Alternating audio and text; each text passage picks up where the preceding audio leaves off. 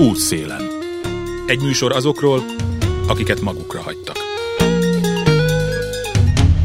Jó napot kívánok, Józsa Márta vagyok. Vannak a rendszernek kimondott és kimondatlan ellenségei. Mert a Brüsszeltől Sorosig, migránsoktól melegekig már alaposan beívódott a fejekbe mindenféle, amivel a hős vezénylő tábornokot követve hadba kötelező indulnunk, de amerre csak nézünk, mindenütt találunk, további gyomlálandó társadalmi vagy éppen természeti jelenségeket. Volt itt politikai szervezet által irányított mélegelő kaszálás, de ellenségek például a maguk műemléki szépségében a középkori várramok is, amelyeket nagy hevülettel betonoznak újjá a turizmusra hivatkozva. És a másfél évszázados magyar műemlékvédelem ajánlásaira fittyethányva, kortól, történelmi időtől, építészeti tartalomtól, megmaradt állapottól függetlenül egyre gyakrabban akarják a várakat kiegészíteni, lehetőleg egyformára. Persze már maga a műemlékvédelem is ellenség, amelyet le vagy be kell törni és ellenség például a Balaton. Ha nem jó helyen fekszik, akkor el kell keríteni belőle, és ki kell írtani a borzasztóan útban levő nádasokat, az azoknak élőhelyet biztosító állatvilággal együtt. A kivágott fákból ácsolt lombkorona nélküli lombkorona sétányról már nem is beszélve. Legújabban a római parton levő fák bizonyultak ellenségnek, minden bizonyal egy nagy vállalkozó számára, aki úgy vélte, hogy a nemrég ültetett facsemeték lehetetlenné teszik az árvízi védekezést. Neki amúgy nyilván maga a folyó is ellensége, abban akadályozza meg, hogy hullámtérben építkezzen. Eszébe sem jut megtanulni együtt élni a folyóval. Ahogy az évek óta politikai felhangot kapó mobilgát követelés mögött is nagyvállalkozói csoportok vannak, akik igencsak szeretnének lakóparkokat építeni a hullámtérbe, bár jó kérdés, hogy azok majdani vásárlói vajon miben gyönyörködnének a lebetonozott folyóparkban. Szóval a Dunai árhullám önbíráskodásra késztetett egy vállalkozót, aki szerint a legjobb védekezés a felelőtlenül csemetéket ültettető városvezetéssel szemben a támadás. A fák kivágása, bosszúból, mert nem épült meg a mobilgát. Érdekes módon a karácsony feddig még nem ellenség, pedig meggondolandó az az üzenet, mi szerint legalább alatta hagyjuk el az acsarkodást és az állandó legyőzendők keresését. Mert ki tudja, előbb-utóbb arra is sor kerülhet, legkésőbb januárban. Útszélen. Gyerekérett iskolára van szükség, ennek az igénynek a kiharcolásáért alapították meg az Együttnevelés Szövetséget, amelyben szülők, pedagógusok és civil szervezetek kis településeken vagy szegregált városrészekben közösségi szervező munkát végző fiatal aktivisták fogtak össze. Rézműves Szilvia, a polgár alapítvány munkatársa a vendégem. Nagyon örülök, hogy eljöttél itt a két ünnep között, és hogy éppen Tiszavasváriba jöttél errefele.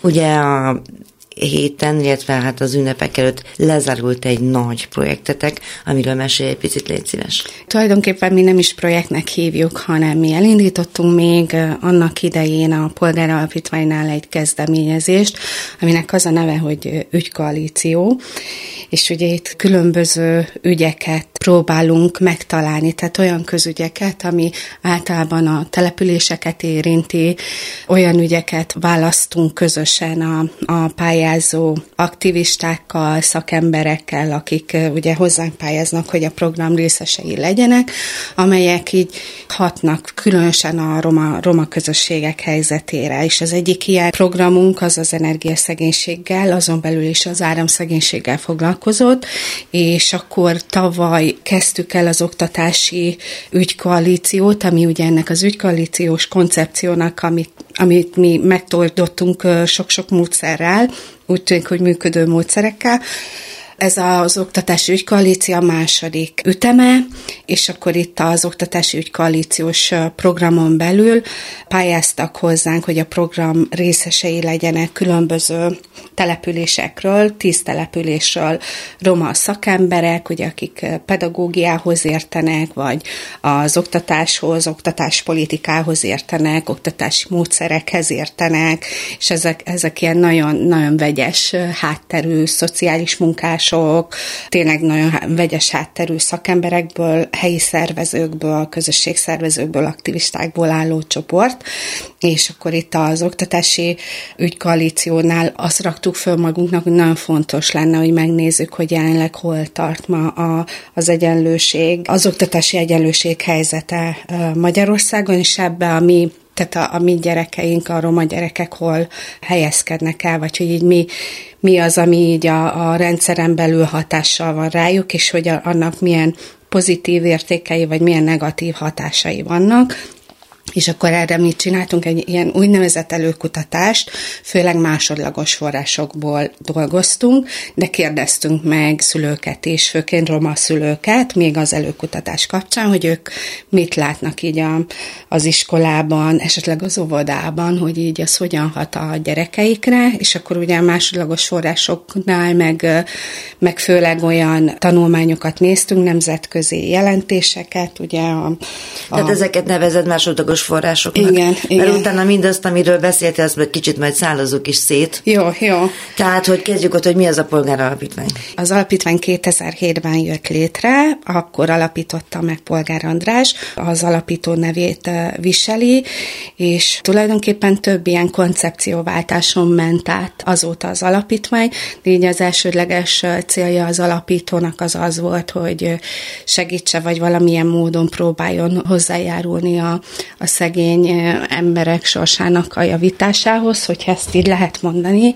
Nyilván valószínűleg az András ezt másként fejezné ki, de hogy a, a lényegi része ez, ez volt, illetve volt egy olyan időszak az alapítványon belül, amit a, annak idején még a Szőke Judit vezetett, akinek most egy másik alapítványa van, ott kifejezetten ilyen roma gyerekek tehetséggondozásával foglalkozott, és akkor ilyen 18-17-18 környékén volt egy ilyen nagyobb váltás, ami azt jelenti, hogy így az alapítvány megtalál több olyan különböző ö, szereplőt a mondjuk így a roma mozgalomból, akikben van némi elhivatás, van némi módszertani tudás, akik itt tényleg szeretnének, meg elkötelezettek annak irányában, hogy jó és pozitív változás történjen a roma közösségek életében, és akkor ekkor állítottuk fel, vagy állította fel az alapítvány az oktatási ügykoalíciós koncepciót, de természetesen ezen felül vannak más, más típusú tevékenységei is az alapítványnak. Hiszen az imént említetted például az energiaszegénységet, amivel foglalkoztatok így korábban.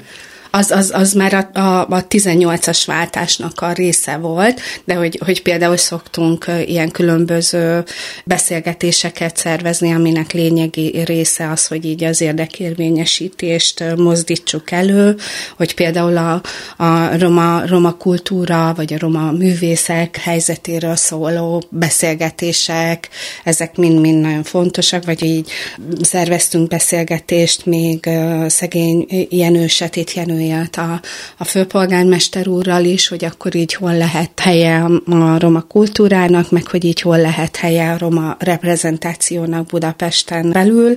És nem gondolom mindenütt egyébként, csak igen. hogy megelőlegezem a választnak igen, ezt a igen. részét. Vannak még ilyen különböző programok, amik, amik főleg az alapító szándéka szerinti dolgok, például most január 10-én az OSA archívum közreműködésével. Nyílt Társadalmi Alapítvány archívum közreműködésével igen, lesz egy úgynevezett Vagon című kiállítás vagy művészeti előadásnak a bemutatója, aminek kapcsán az a, az, az elképzelés, hogy így nagyon fontos, hogy ez a holokauszt emlékezet, meg ugye a, a Porajmosz, a roma, roma holokauszt emlékezet az ne vesszen el, és akkor ez a, ez a művészeti irány vagy program, ez ennek, ennek le, tehát hogy ez lenne a cél, és ennek a része, és az elképzelés szerint, vagyis a művészek meg a, az alapító elképzelése szerint is az, az, az lehetne, vagy az lenne az ideális, hogyha ezt így, így lehetne így vándoroltatni az országon belül ezt a, az a kiállítást, vagy mi ez a művészeti performance-t.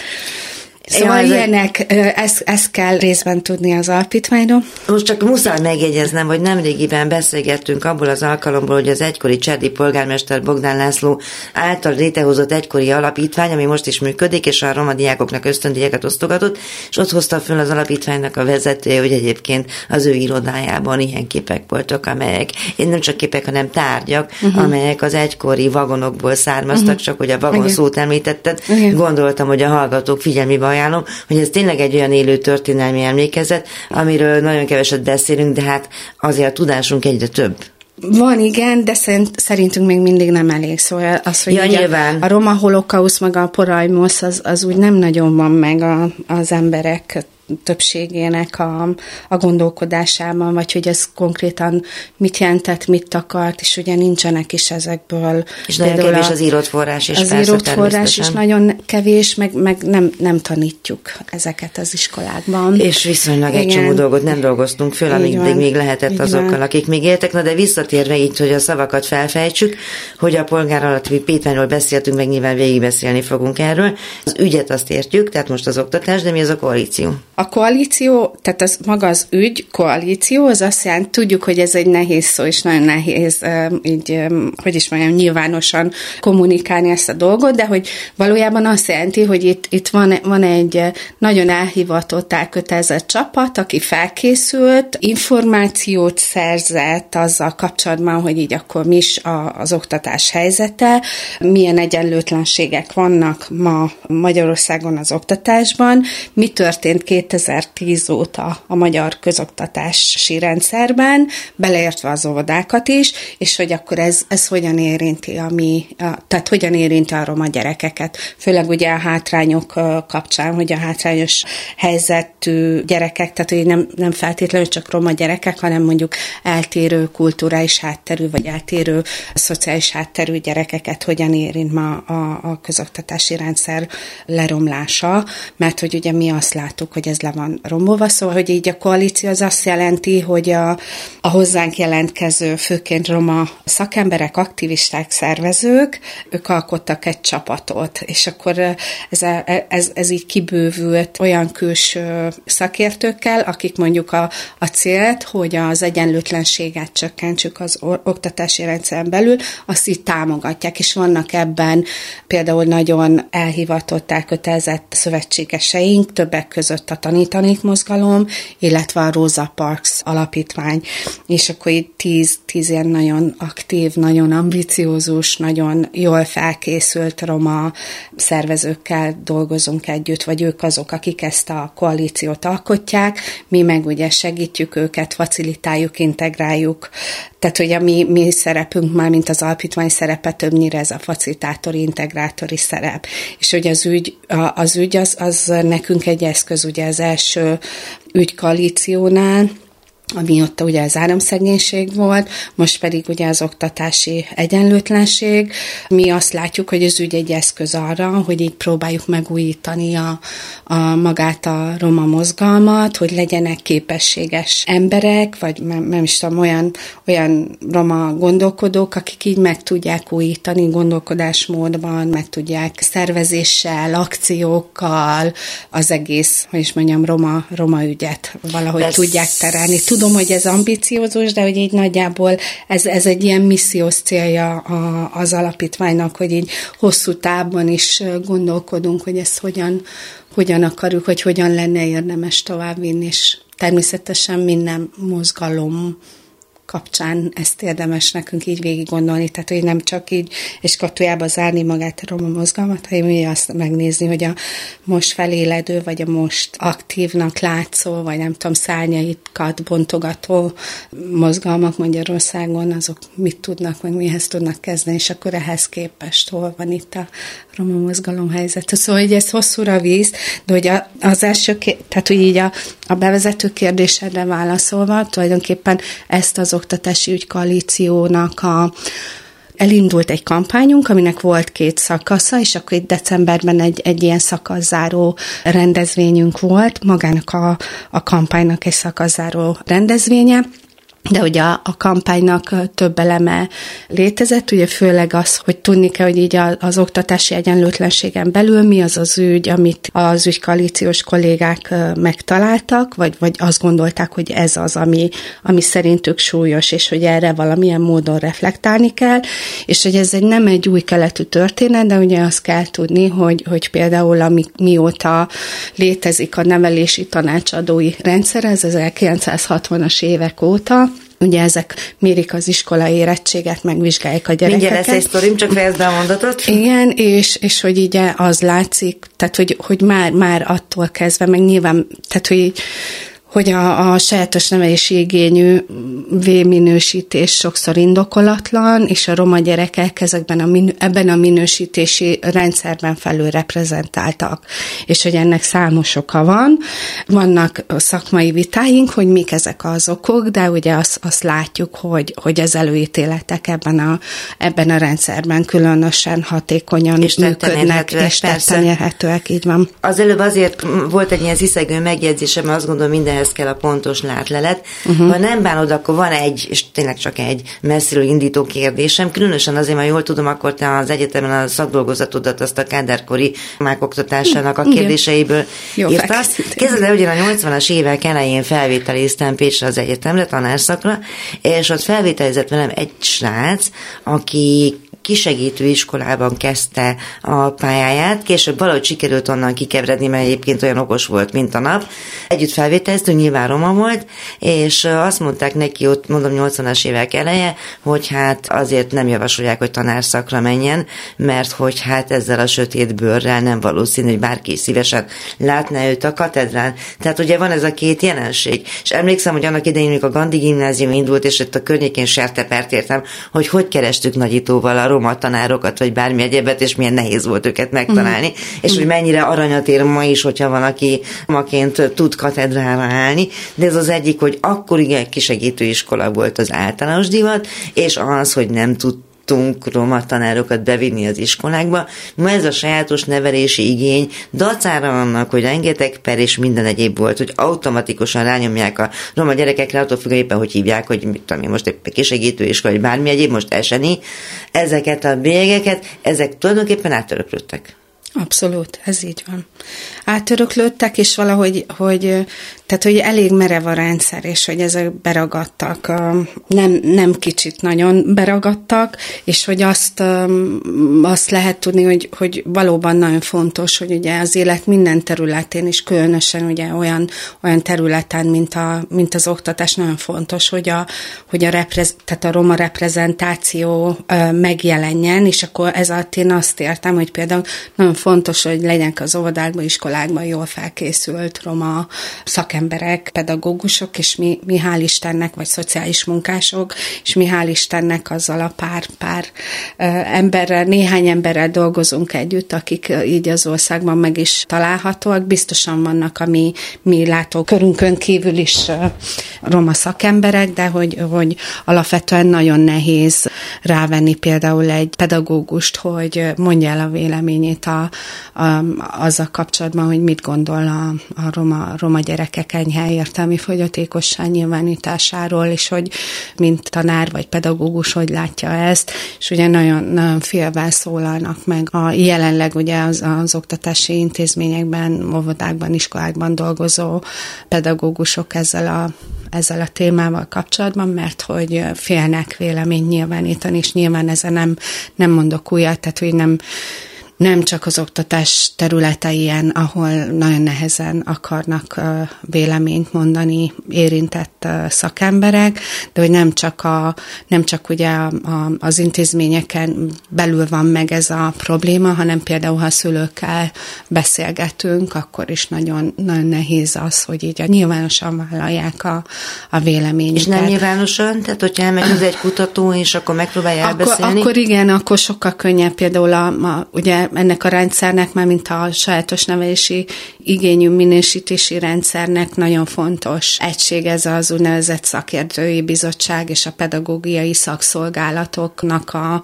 az intézmény rendszere, mert ugye ezt is megújította a, a jelenlegi kormányzat, és hogy, hogy ők kvázi egy ilyen önálló intézménystruktúraként működnek a, a közoktatási rendszeren, köznevési rendszeren belül, és nagyon nehéz őket elérni, nagyon nehéz megszólítani. Meg a Ugye szülőket mi... bevonni, hogy nekik is joguk volna részt venni azban a döntésben, hogy minek minősítik a gyereküket, és hogy ez nem egy öt perces történet. Ez hanem... nem egy, így van, így van, ezt nagyon jól mondod, nem egy öt perces történet, viszont például nálunk a kampányban, tehát a mi, mi kollégáink, mivel így a koalíció az egy ilyen másfél-két éves alapozó munka eredményeként hozta ki a kampányt, ugye meg is alakított az Együttnevelés Szövetséget, és hogy itt a kollégákkal abban az irányba mentünk el, hogy itt, itt nagyon fontos, hogy a szülők jól informáltak legyenek, hogy a, a szülők problémái valahogy artikulálva legyenek, eljussanak a, a döntéshozókhoz, és hogy nézzük meg, hogy mik, mik azok a, a, az eszközök, mármint így a rendszeren belül, amivel segíteni lehet a szülőket, vagy, vagy hogy így akár törvényileg is, vagy így a, az eljárásrendben benne van, hogy mi az, ami így a, a, a szülőket segíti, és akkor ezeket találtuk meg, és akkor nagyon sok szülővel készítettünk mi mm, interjút, beszélgettünk. Volt, aki így vállalta, hogy nyilvánosan beszél arról, hogy ő hogyan látja érintett szülőként a magát a rendszert, és hogy így Tehát mit magát gondol. az, hogy sajátos nevelés igényének minősítették a gyerekét. Igen, vagy, vagy ugye van még ez a beilleszkedési, tanulási magatartás. Ez egy még igen, mozaik szó, ez, igen. Még, ez a BTMN, így rövidítik. Azt gondoljuk, hogy így a, a szülők, főleg főleg a roma szülőkhöz, de szerintem, tehát, hogy így azt látok, mert hogy nem roma szülőkkel is beszélgettünk, hogy azt látok, hogy ez, ez egy ilyen nagyon mély, nagyon strukturális probléma az, hogy a szülők, a, akik ugye megkapják ettől a rendszertől a azt, hogy a, a gyerekük vagy nem normális, vagy valamilyen fejlesztésre szorul, vagy nem tudom, a szakértői bizottság vizsgálata után döbben rá, és kap egy kap egy pofont, hogy az ő gyerekével mi a probléma, mit, mikor mondjuk hat éves koráig ő szülőként semmit ö, nem tapasztalt, és így az látszik, hogy a szülők teljesen egyedül maradnak ebbe az egész rendszerbe, és hogy na, nagyon nincs, aki így segítse őket, és ez, ez főleg jellemző mondjuk kelet-magyarországi, észak-magyarországi régióban. Igen, itt több dolog is van. Az egyik az, hogy sajátos nevelési igényű, ebből az utolsó szóra hívnám fel a figyelmet az igényre. Tehát, hogyha egy gyereknél bármit is tapasztalnak, az azt jelenti, hogy azt korrigálni kell, nem pedig berakni őt egy dobozba, amiben ő már nem olyan értékes, mint a többi gyerek, pedig a szülőnek ez gyakran ez jön le. A másik része pedig, és akkor ez tulajdonképpen két kérdés, hogy lehetnek olyan egész egyszerűen kulturális dolgok, adott esetben nyelvi eltérések, vagy bármi egyéb, ami ide fogja vezetni azt a bizottságot, amelyik nem érti egészen pontosan, miről beszélünk, és Nogdacu nem vonja be a szülőt, esetleg a pedagógus nem eléggé felkészült arra, hogy tudja, hogy miről beszélünk.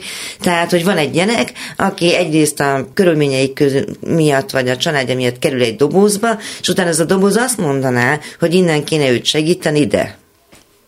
Igen, hát most gondolj bele, hogyha egy mondjuk azt, hogy nagyon hátrányos helyzetű, nagyon szegény közegből jövő gyerek, és aki ráadásul még roma is, megkap egy ilyen stigmát, tehát hogy megkap ez egy ilyen minősítést. ez miért stigma? Megkap egy ilyen minősítést, és ráadásul mondjuk többen azt igazolják vissza, hogy ez a minősítés nem indokolt, akkor ugye a gyerek sokkal rosszabbul fogja érezni magát a, az iskolai környezetben. Például ezért, mert hogy ez, ez még egy stigmát jelent. Tehát, hogy ha belegondolsz, és ugye, miért stigma? Hát miért nem azt jelenti, hogy neki szüksége van kettő, három, négy szem, logopédusra, pszichológusra, ördögörgönye, bármire?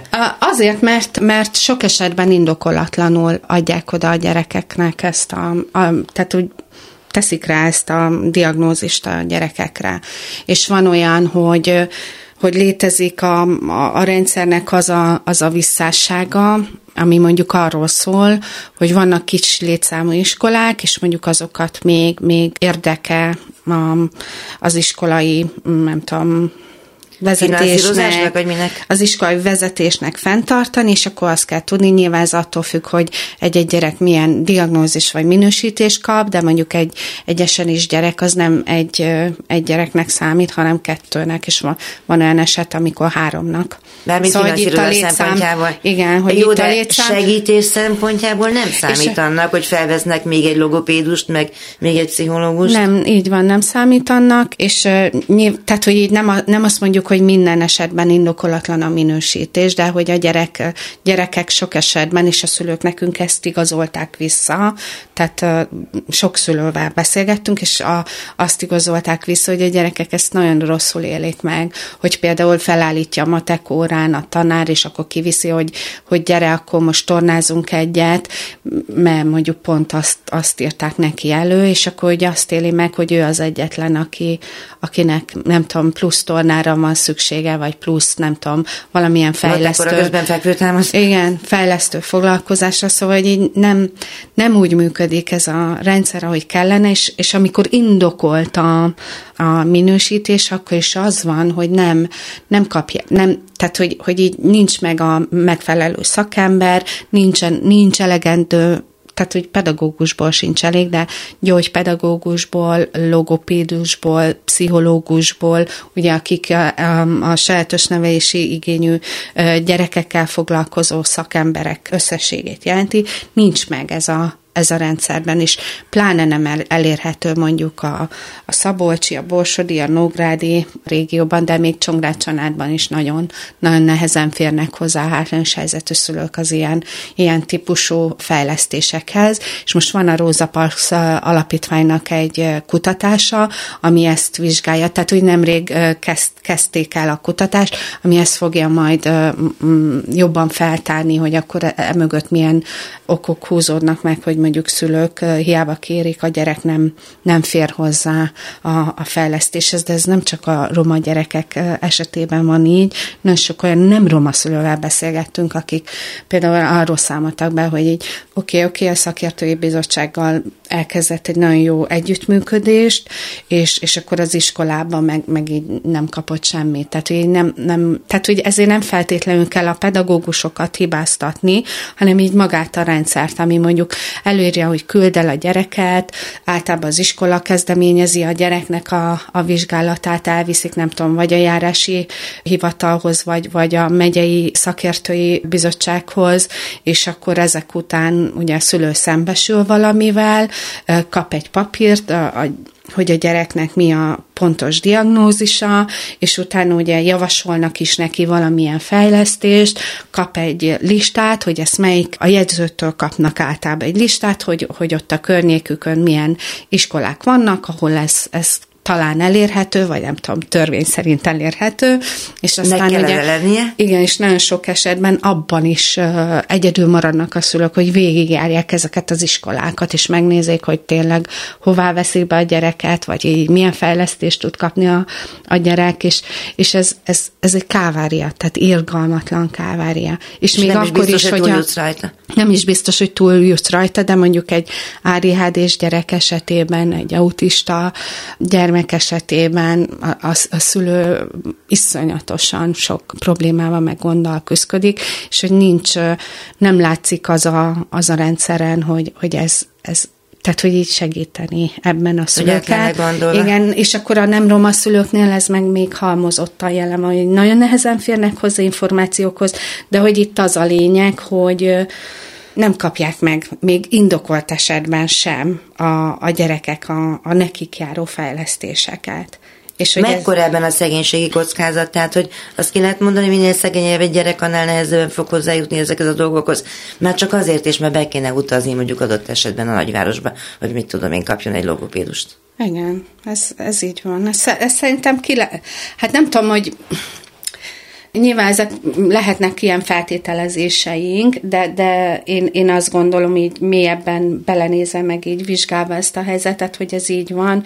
Ugye ma, ma, ma nagyon sok roma gyerek egyébként is szegregált körülmények között tanul. Vagy Vannak adataitok, hogy Elkül... körülbelül mennyi az iskolák száma, ahol szinte minden gyerek roma? Hát eh, nekünk konkrét adatunk nincsen, tehát ilyen másodlagos eh, forrásokból dolgoztunk, de hogy így azt, azt tudjuk, hogy kb.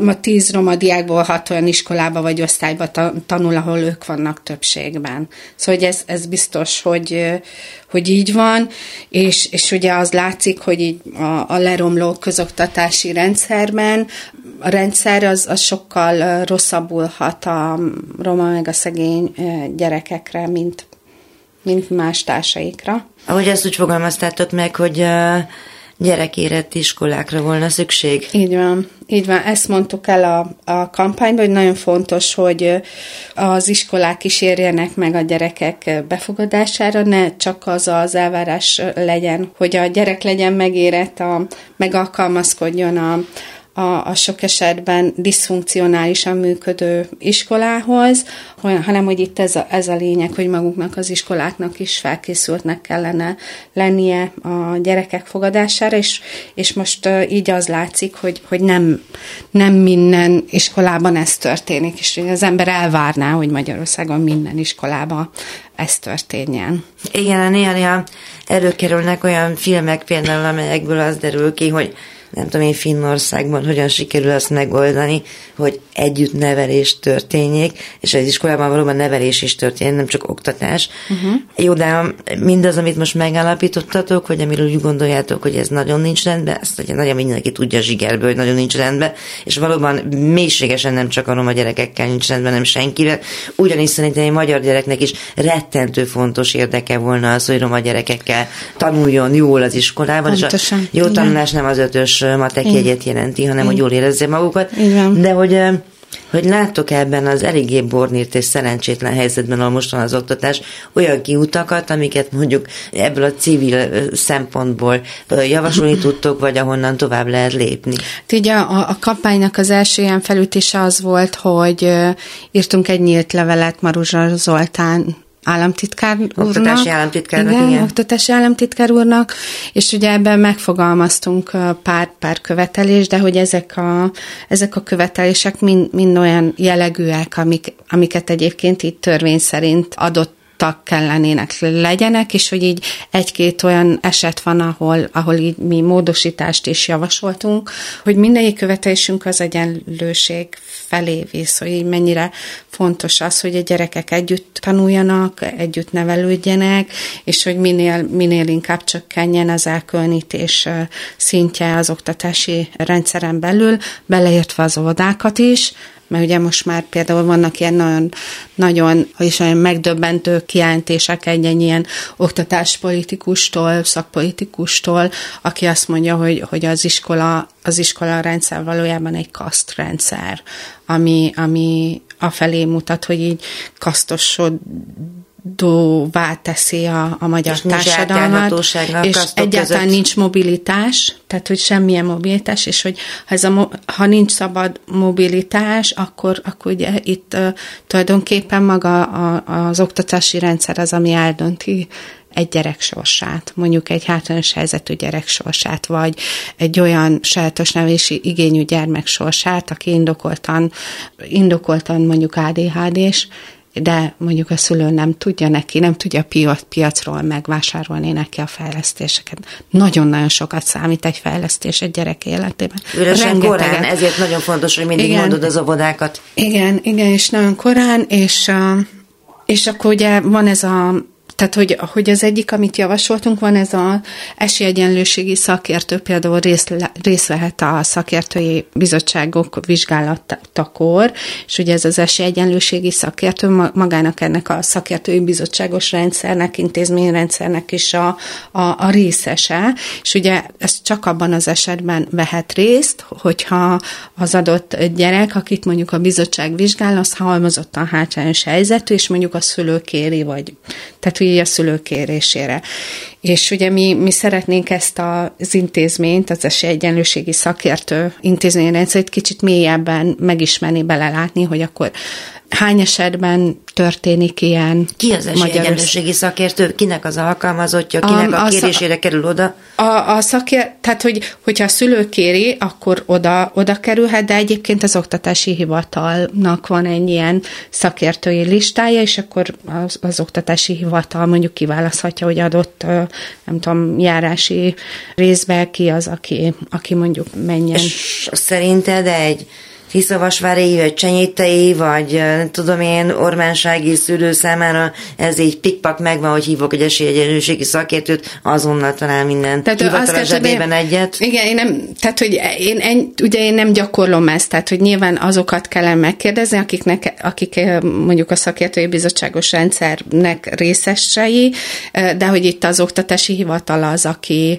akinek valahogy ezt az információt el kéne juttatni a szülőhöz, vagy a szülőkhöz, vagy, vagy maga a szakértői bizottság, aki így megkérdezhetné a szülőt, hogy akkor mit gondol, vagy mondjuk, hogyha tényleg halmozott a hátrányos helyzetű a, a gyerek, akkor akkor hogy lehet ilyen, de nagyon sok szülő nem tudja. Nagyon sok szegény szülő, vagy nem tudom, hogy mondja, ez szo- szociális helyzet. Mentálisan föl nem készült szülő, mert mint hogy erre a helyzetre Egyrészt, egyébként marha nehéz fölkészülni erre. Igen, meg hogy így a, az anyagilag nem, nem jól szituált szülők, azok például azt sem tudják, hogyha mondjuk nem az adott településen, hanem mondjuk ha, ha a megyei szakértői bizottság vizsgálja meg a gyereket, akkor ugye el kell vinni, és akkor sokszor mondjuk nehéz a közlekedés, korán fel kell kelteni a gyereket, mármint a tömegközlekedés, vagy akkor kér,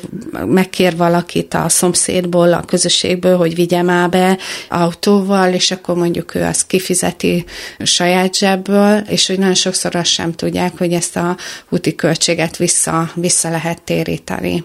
Tehát, hogy visszatéríti maga, maga az állam.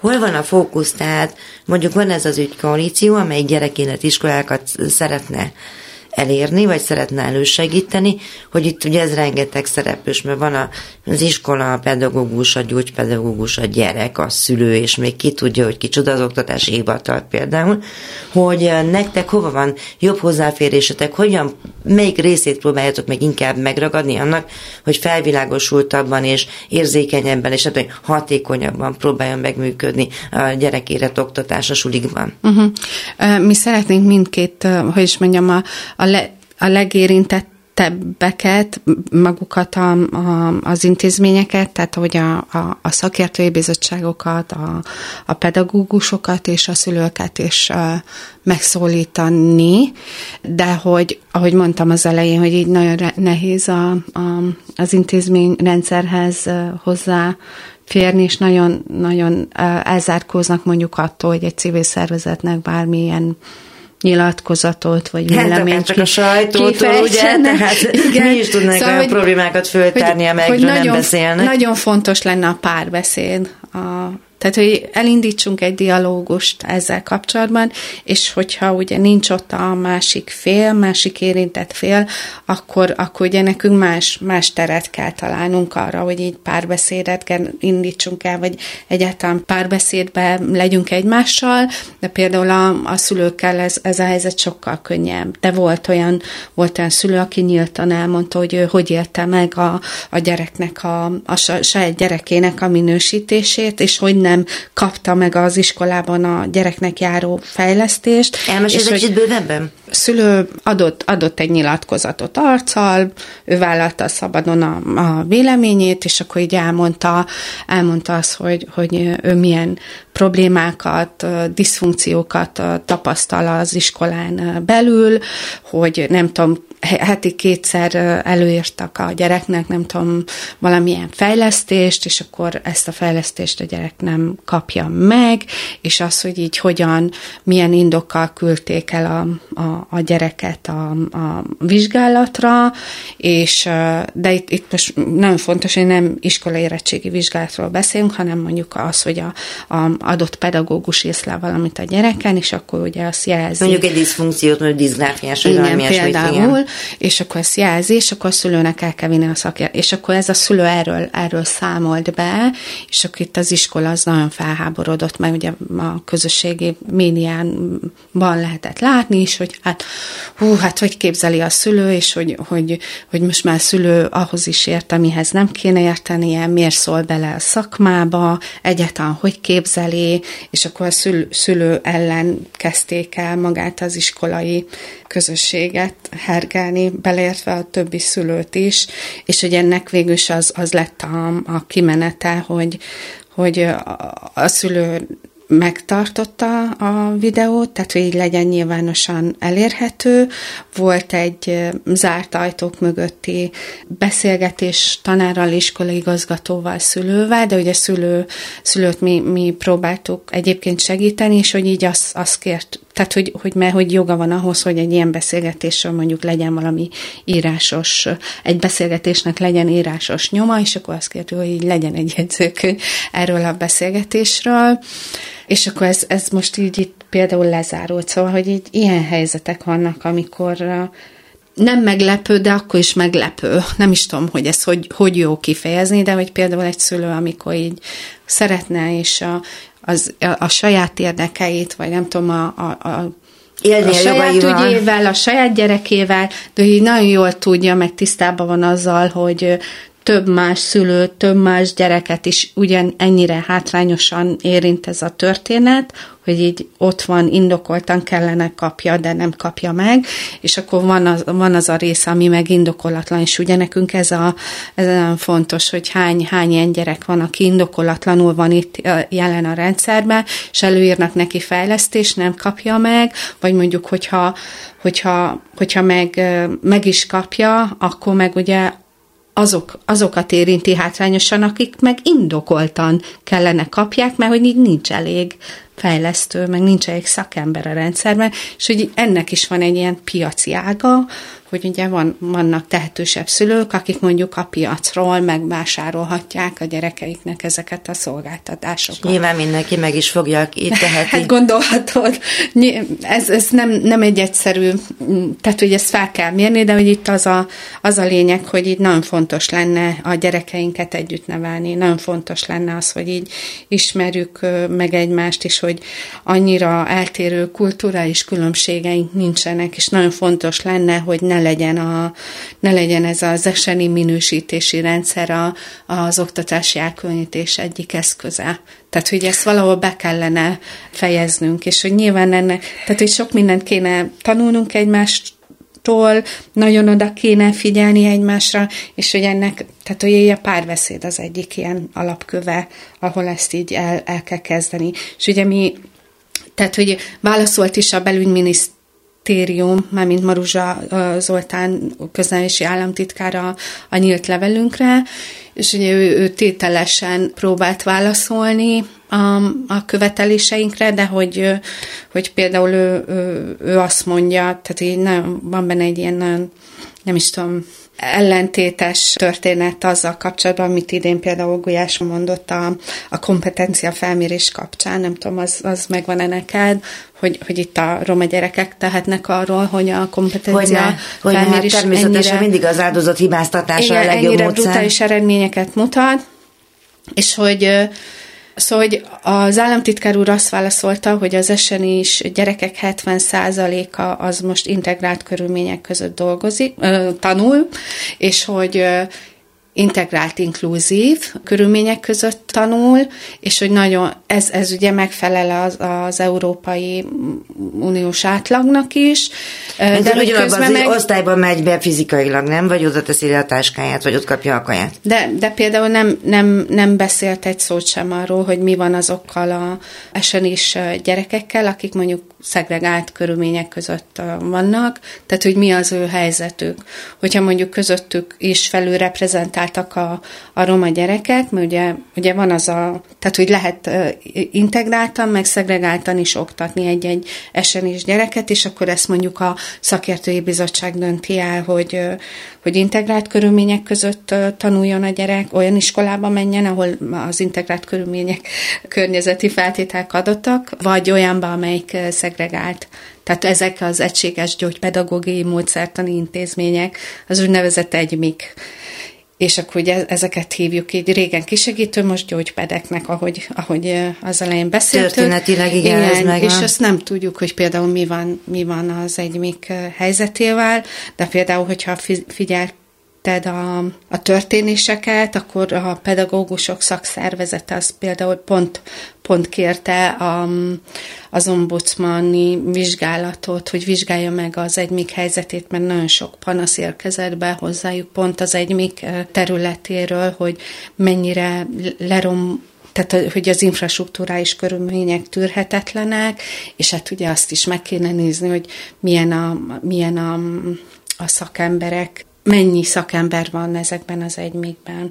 És akkor így, így tételesen elkezdte, elkezd, tehát van egy ilyen kioktató jellege a válaszlevélnek, meg van egy olyan, olyan része is, ahol így tételesen elkezdte sorolni, hogy hogyan újította meg a, a gyógypedagógus vagy a fejlesztő pedagógus képzést, de ugye azt nem látjuk, hogy, hogy nem is tudom, tehát 800 pedagógus jön ki évente, most nem akarok badasságot mondani, ennek nyilván utána kéne nézni, de hogy hogy ezek közül hány fejlesztő pedagóg, bármilyen fejlesztő pedagógus, konduktor, gyógypedagógus, nem tudom mi, hogy, hogy ezekből hány az, aki elhelyezkedik. És ugye van egy ilyen megtartó, tehát hogy így a szakmában maradjanak, van egy ilyen egy-két éves ösztöndíjrendszer, ami mondjuk megtartja őket, vagy nem, nem is megtartja őket a szakmában, hanem egyáltalán itthon tartja őket, nem menjenek külföldre, és akkor Ugye az is, hogyha itthon tartja őket, az még nem jelenti azt, hogy mondjuk nem megy el az Aldiba pénztárosnak, a, miután végzett, mert hogy így jobban megéri szupermarketbe pénztárosnak lenni, mint... Mindjárt befejezzük, de még két dolog. Az egyik az az, hogy nekem úgy tűnt, hogy elég sokat foglalkoztunk azzal, hogy élet, az én újságíró életemben, hogy tényleg a roma gyerekeket mindig valami speciális intézménybe küldik, hogy ez nem lehet, hogy beletörődtek, hogy már a nagyanyám is oda járt, és már annak se volt indokolt. Vagy erről gondolom nincsenek felméréseitek. De annyira... De ki annak... törődött belemet? Ki, ki? Hát azok a generációk, akik, hát az én gyerekem is majd oda fog kerülni. Valószínűleg van egy ilyen olvasata is. Mi, nekünk nincs erről. Volt olyan, hatás. hogy nem is nagyon tiltakozott. Tehát ott volt a tök okos gyereke, uh-huh. hát jól van, Pistikét, mert uh-huh. sorozták a kisegítőbe, mint a szomszéd Pistikét, tehát hogy körülbelül ez volt a megoldása.